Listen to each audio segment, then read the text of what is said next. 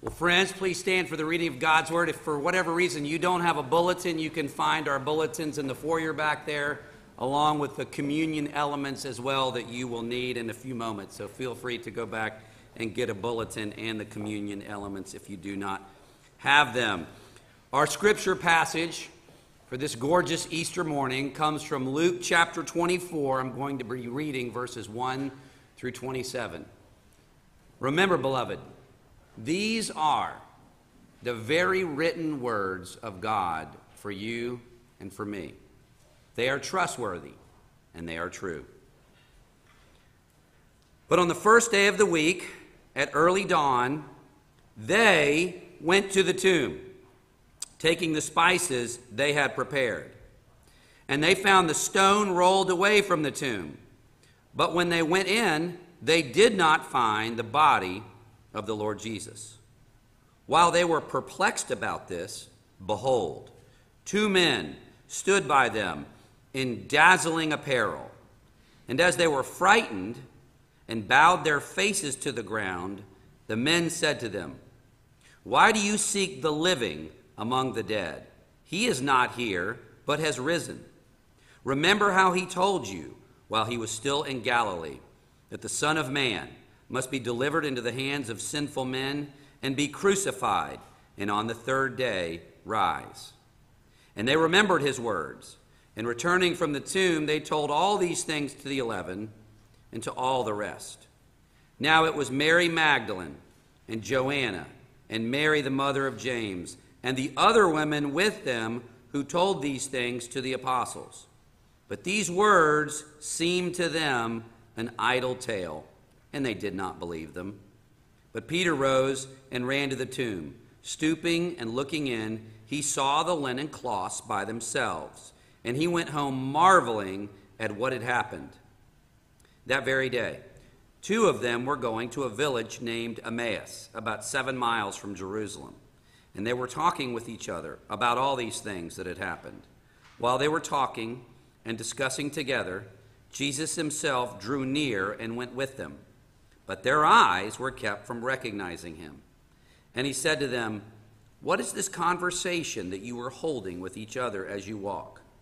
And they stood still, looking sad. Then one of them, named Cleopas, answered him, Are you the only visitor to Jerusalem who does not know the things that have happened there in these days? And he said to them, What things? And they said to him, concerning Jesus of Nazareth, a man who was a prophet, mighty in deed and word before God and all the people, and how our chief priests and rulers delivered him up to be condemned to death and crucified him. But we had hoped that he was the one to redeem Israel. Yes, and besides all this, it is now the third day since these things happened. Moreover, some women of our company amazed us. They were at the tomb early in the morning, and when they did not find his body, they came back saying that they had even seen a vision of angels who said that he was alive. Some of those who were with us went to the tomb and found it just as the women had said, but him they did not see. And he said to them, O foolish ones, and slow of heart to believe all that the prophets have spoken. Was it not necessary that the Christ should suffer these things and enter into his glory? And beginning with Moses and all the prophets, he interpreted to them in all of the scriptures the things concerning himself. Indeed, the grass withers and the flower fades, but the word of our Lord stands forever, and may he add his blessing to it. You may be seated.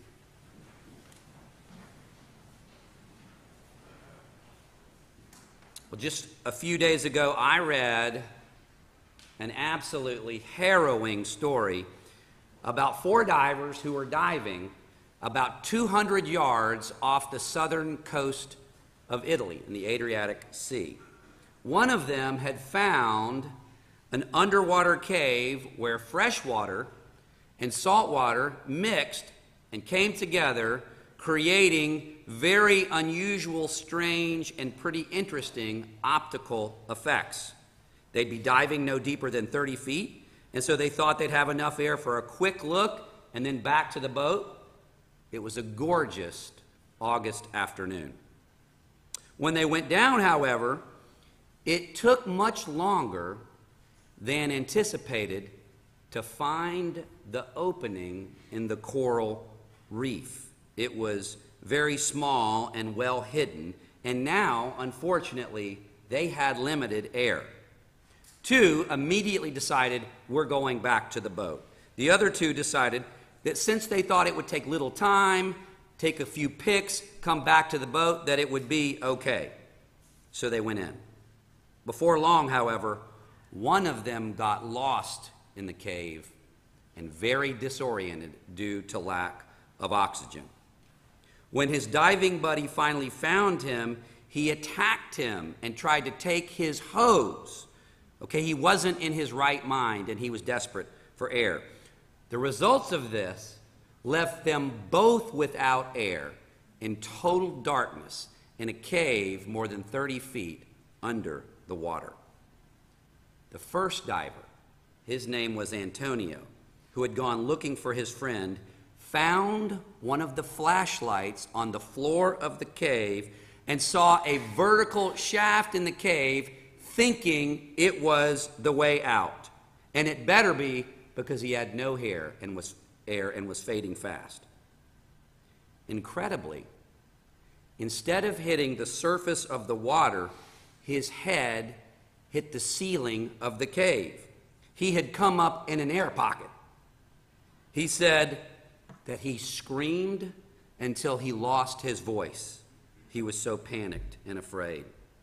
He's in a cave in total darkness with no oxygen except what was in that air pocket. By now, the two divers on the surface who had left realized something very bad had happened. But it was getting close to sunset, and they didn't have enough oxygen to go down and help their friends. When they reported the accident to the authorities, and because the search team couldn't go out to the next morning, they relabeled the team a recovery team. A recovery team to go find the bodies. There was no way anybody could survive in that cave overnight. In the middle of the night, however, the head of the recovering team woke up and had a gnawing feeling that someone could still be alive. And so they set out earlier than scheduled. And when they went in with their flashlights, one person had deceased, but one person's legs was dangling up at the top of the cave. He was alive. It was amazing. Medics said that if he had been in there even one more hour, his heart would have stopped due to hypothermia. That is incredible. The search team went in looking for a body, and lo and behold, they found a man alive. It seemed almost miraculous. But as miraculous as it seemed, as incredible as it was, it could not compare to what the women found when they went looking for a body on that Sunday morning. What they found when they got to that tomb literally changed the world. And it's been changed ever since. So this morning, this beautiful Easter morning, I want us to work our way through this passage and see if we can get a fuller picture of what the disciples experienced on that first Easter morning Okay? We're going to look at some details and see if we can put it all together and be as amazed as perhaps they were on that very first day. So if you have the insert in your bulletin, let's go to the text. We will be referring back to it consistently. Let's look at verse 1. But on the first day of the week, that's Sunday, at early dawn, they went to the tomb taking the spices they had prepared. Who was the they? Who was there early that first Sunday morning? Well, we know that according to verse 10 in Luke, along with the other Gospels, that at least it was Mary Magdalene, Mary, the mother of James, who is also called Mary, the wife of Cleopas, Joanna, Salome, and others. That whole group went there to anoint the body of Jesus early in the morning. So there's at least five or six women in this group. Verse 2 And they found the stone rolled away from the tomb. But when they went in, they did not find the body of Jesus. Quick point of clarification Mary Magdalene left sometime between verses 2 and 3. We don't find that here in Luke, but if you look at the Gospel of John, here's the picture we should have in our mind five or six women, including Mary Magdalene, get there early, at dawn, at daybreak. Mary Magdalene sees that the stone has been rolled away and that the Roman guard is no longer there. She immediately infers that the body has been taken, the body has been stolen. And so, in panic and desperation, what does she do? Do you know? Do you remember? She goes back to tell Peter and John, okay? When she goes back to tell Peter and John, the remaining women there, they're the ones in verse 3 that go into the cave to investigate. Okay? Let's look at verse 3. But when they, okay, went in, this was a group absent Mary Magdalene, they did not find the body of the Lord Jesus. Verse 4 While they were perplexed about this, okay, that group is perplexed that the stone's been rolled away, the guard is gone, and there is no body. While they were perplexed about this, behold, two men stood by them in dazzling apparel. There's nothing in our context that could begin to convey what they saw when they saw these two men. We know from Matthew and Mark that these two men were angels. And their clothes looked brighter than anything those human eyes had ever seen. And they responded in the same way that people respond all throughout Scripture when they come into contact with an angel of the living God. All they knew was to bow down and worship. Look at verse 5. And as they were frightened, because it's overwhelming to see an angel. None of us have ever seen an angel. It would, it would just overwhelm you. And as they were frightened and they bowed their faces to the ground, that was the posture of worship. They, they didn't know what else to do. The men, these angels, said to them, Why do you seek the living among the dead? He is not here, but is risen. Remember. Remember how he told you while he was still in Galilee that the Son of Man must be delivered into the hands of sinful men and be crucified on the third day and on the third day rise.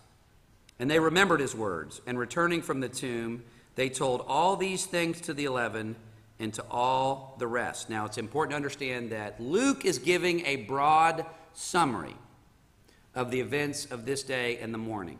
He is not listing everything that happened in strict chronological fashion. So, Luke is giving a broad summary. Go to verse 10. Now it was Mary Magdalene and Joanna and Mary, the mother of James, and the other women with them who told these things to the apostles. But these words seemed to them, seemed to the apostles, an idle tale, and they, the apostles, did not believe them. Now remember that. But Peter rose and ran to the tomb. Stooping and looking in, he saw the linen cloths by themselves and he went home marveling. Now, the Greek word there could also mean wondering.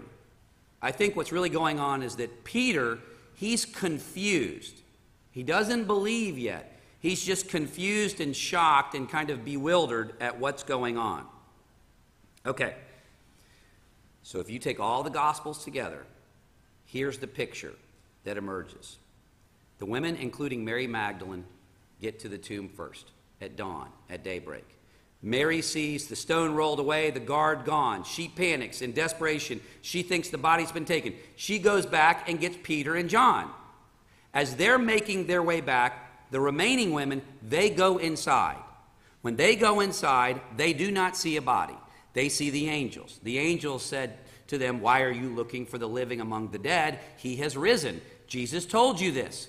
Then they leave. When they leave, as they're going away, John and Peter and Mary Magdalene get back. So they missed each other as they go back and forth. Then Peter and John get there. They go inside. Do you remember what they saw? They saw the linen cloths by themselves, but they did not see Jesus. So then they leave. Do you remember what happens then? Then Mary Magdalene, she goes in after the men leave. She goes in, she sees the angels at the head and the foot. Okay, they talk to her, and then she sees Jesus himself. Then Mary Magdalene leaves. Okay, that's the picture of the morning. Then Peter and John get back and tell the disciples that they did not see the body, just like Mary had said. Okay, so that's kind of a summary of what has happened to this point. But here's my question to you Why didn't the apostles believe the testimony of the women? Why didn't they believe the testimony of the women? Why didn't they believe the testimony of the women after Peter and John had gone to the tomb and saw that the body wasn't there, consistent with what the women had said? You had multiple women who testified that they had seen the angels, who had said that he had risen. But what did the disciples say? Luke said. They said it seemed to them what? An idle tale. Why didn't they believe the testimony of the women when they confirmed the body wasn't there? Here's why. In the minds of the apostles, in the minds of the disciples, the death of Jesus had falsified all his claims in their minds. Jesus' death falsified his claims. Jesus' death sadly confirmed to them that he was not the Messiah after all. So, for example, Luke 23 49 reads, Because who was there at the crucifixion? Everyone was there at the crucifixion. Just a few were up close, but everyone watched from a distance. Luke writes that all those, all those who knew Jesus stood at a distance, meaning witnessing the crucifixion. And the women who had followed him from Galilee were there and saw these things. To say what they would have witnessed was horrific would be an understatement. To see the man who you perceive to be the Messiah of the living God lifted up and hung on that tree, publicly humiliated, would have been totally overwhelming. So, question for you. If someone was to come now and claim that they were Jesus, the Messiah of the living God, and that this person had come to win the last battle and to effect all of the wonder and the beauty of the second coming. And if that person was crucified or lost, what would you think about that person? You would think they can't be Jesus. It can't be the second coming because what do we know is going to happen when Jesus comes again in power and glory? What do we know is going to happen? He's going to win. He's going to make all things new. That's what they were thinking was going to happen when Jesus or the Messiah revealed himself for the first time. They did not understand that there would be a distinction between the first advent or the first coming of Jesus and the second coming. They did not operate with that distinction in their mind. And so when Jesus was publicly humiliated and crucified, in their minds it was over. No way that person could be the Messiah. That's why they did not believe the testimony of the woman. Question for you thought experiment. If an archaeologist found the bones of Jesus in a tomb inside Jerusalem, it's just a theoretical thought experiment. If somehow the bones of Jesus were confirmed to have been found, what would that do to Christianity? It would end it, it would be over. Jesus' public execution to them meant that it was over and that he could not possibly be who he claimed to be. I want to remind you they have not found the bones of Jesus in Jerusalem. That was just a thought experiment. but his death to them would have had the same effect. Okay, it was over. The apostles believed it was over. Okay? That's why Cleopas left and went back to Emmaus. That's when you do when things are over. You go home, you lick your wounds, and you leave. Cleopas's response, Cleopas and the other disciple, the unnamed disciple, the way they responded that morning when Peter and John got back, I think if you put all the events of the passage together, that's what happens. Okay, the woman, the women come back, say they've seen angels. Peter and John get back and say, We saw the tomb, but there was no body. Cleopas and his friend realized it's over. We're done. They couldn't travel on the Sabbath, but they could travel this day, and so they left. You lick your wounds, you're devastated, and you leave. Verse 13. That very day, two of them were going to a village named Emmaus, about seven miles from Jerusalem. Friends, they were going home. Verse 14, and they were talking with each other about all these things that had happened. While they were talking and discussing together, Jesus himself drew near and went with them. Verse 16, this is interesting. But their eyes were kept from recognizing him. What do you think they saw? You know, I mean, I would imagine they just saw a man that they just they just didn't recognize. You know, someone who was obviously a they perceived to be a stranger. Verse 17, and this so-called stranger said to them, "What is this conversation that you are holding?" That Greek term for holding implies there was an animated, a, a passionate discussion going on between Cleopas and this unnamed disciple. Okay, wonder what they're what they're talking about. He said to them, What is this conversation that you are holding with each other as you walk? And they stood still, looking sad. Then one of them, named Cleopas, answered him, Are you the only visitor to Jerusalem who does not know the things that have happened there in these days? And he said to them, What things? And they said to him, Well, concerning Jesus of Nazareth, a man who was a prophet, mighty in deed and word before God and all the people, and how our chief priests and rulers delivered him up to be condemned to death and crucified him. Now, notice this, verse 21. But we had hoped that he was the one to redeem Israel. Yes, and besides all this, it is now the third day since these things have happened. Did you notice what Cleopas says? He says, past tense. We had hoped he was the one to redeem Israel. What was their view of redemption? We've talked about this for weeks. What does that word mean, like redemption in their context? Redemption in their context meant to be set free from something. It was a word that derived its meaning and significance from being redeemed from Pharaoh's oppressive hand in Egypt. And when they were redeemed from Pharaoh's hand, what does that mean? They were, they were set free. And so they were hoping that the Messiah would redeem them from whom? From Rome. Redemption for them meant national freedom.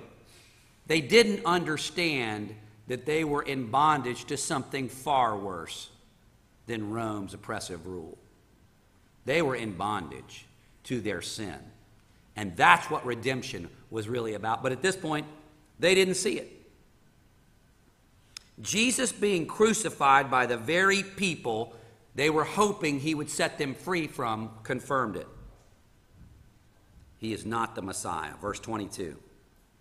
Moreover, some women of her company amazed us. They were at the tomb early in the morning. When they did not find his body, they came back saying that they had even seen a vision of angels who said that he was alive. Some of those who were with us went to the tomb. That's Peter and John, of course, and found it just as the women had said, but him they did not see.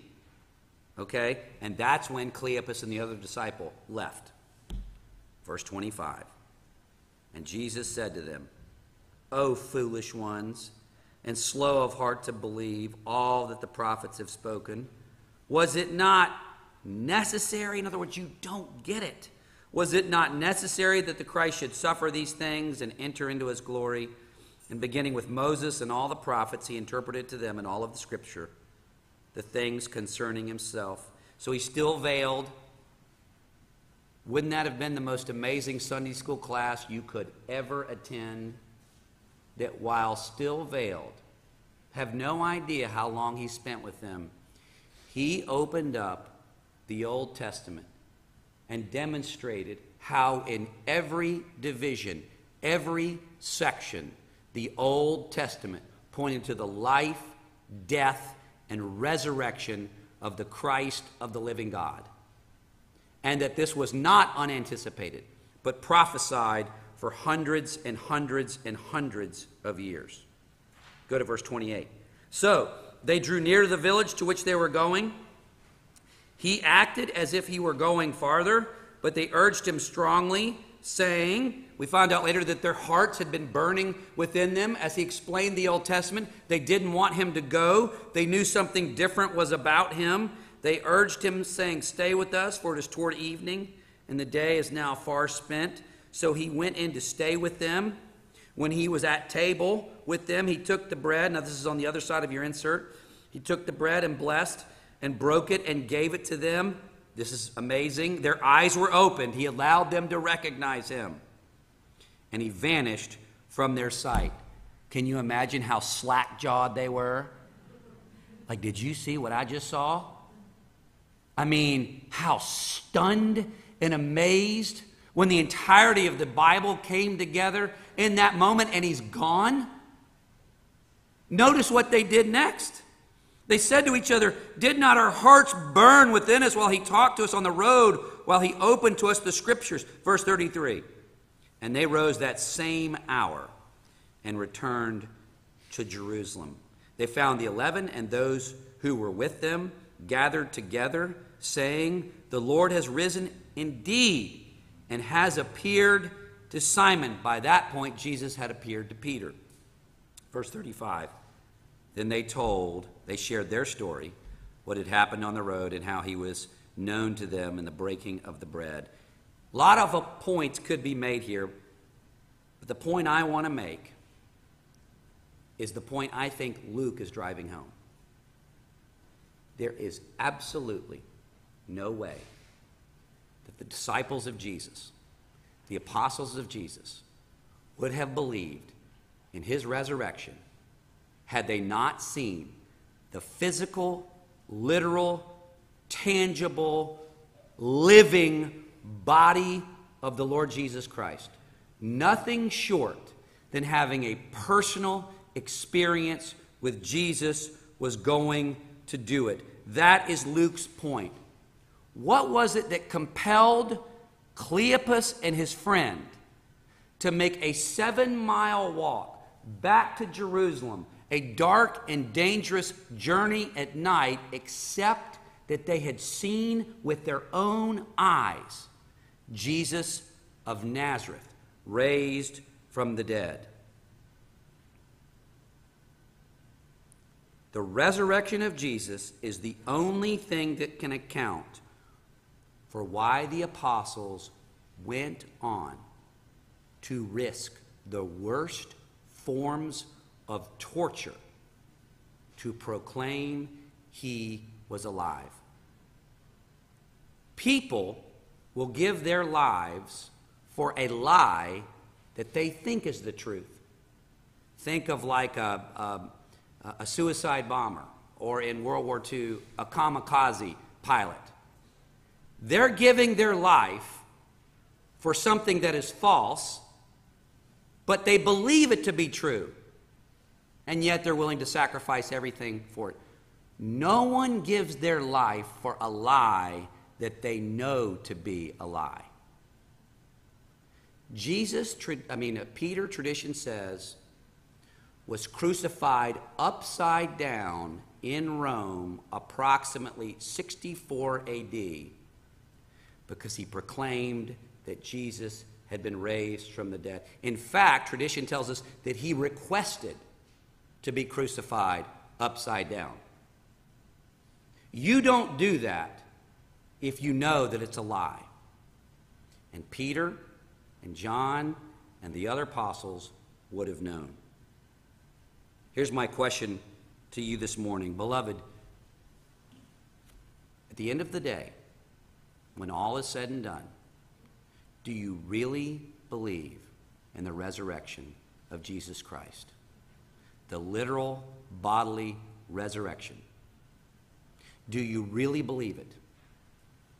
And does it change your life? Does it change the way you live? Does it motivate you to live for Jesus Christ and give your whole life to Him? It should. It should change everything about us in the deepest and most profound of ways. Changes everything when you really believe it. And last little point I'll make from the end not only did it take the bodily resurrection to convince these men and women that it was true, but the resurrection of Jesus Christ is even better and more glorious than we know. Look at verse 36 very briefly. I'll just make a quick point. As they were talking about these things, Jesus himself stood among them and said to them, Peace be to you. But they were startled and frightened, and they thought they saw a spirit. They thought this was a ghost. Many of them had not seen Jesus yet. And he said to them, Why are you troubled? And why do doubts arise in your heart? See my hands and my feet, that it is I myself. Touch me and see. Remember that. Remember before, before what he'd been able to do after he revealed himself to uh, Cleopas and his friend at dinner, what did he do? He vanished. Now he's asking them to touch him. A spirit does not have flesh and bone, flesh and bones. Remember that, as you see I have. And when he said this, he showed them his hands and his feet while they were while they still disbelieved for joy. In other words, they thought it was too good to be true. He said to them, Have you anything here to eat? He gave them a piece of broiled fish. He took it and ate it before them. How did he convince them that he was alive? He showed them his body, he showed them his hands and his feet. He said that even now, in this glorified body, he has flesh and bones. And how did he seal the deal? He was like, hey, hey, hey, guys, wake up. Give me some fish. Give me something to eat. That's amazing. You know what this means? This was the first time in all of history that the new creation had actually broken into this world. The body of Jesus on that day, the glorified body of Jesus that could vanish, come and go in a moment, has flesh and blown, bones, could eat food. Those weren't properties of the fact that he was God. Those are things we're going to enjoy in the new heavens and the new earth. We're all going to die. Our body's going to decay. This passage gives us hope. Every one of you will have this kind of body. A body that's not fit for this world, but, buddy, it will be fit for that world. The resurrection of Jesus Christ is the greatest thing that has ever happened, and it changes everything. Pray with me. Our gracious God and Father, we don't have the time, we don't have the time to mine all the riches of this passage, but we thank you that if we know nothing else, we know this Jesus Christ, Jesus of Nazareth, has been raised from the dead. He has been glorified. And he is in the process of preparing a whole new world for his people. Father, help us to understand that, that redemption really was accomplished on that Good Friday, Father. Um, we cannot imagine the wonder, the beauty, the glory, the significance, the importance of what unfolded when Jesus Christ raised from the dead. Father, we do pray that it would change everything, that it would change our lives, and that it would help us love Him and, and serve Him and worship Him all the days of our life, and that it would give us hope and help us to look forward and know that death is not the end, but a new creation is coming because he is risen. We pray this in his matchless name. Amen.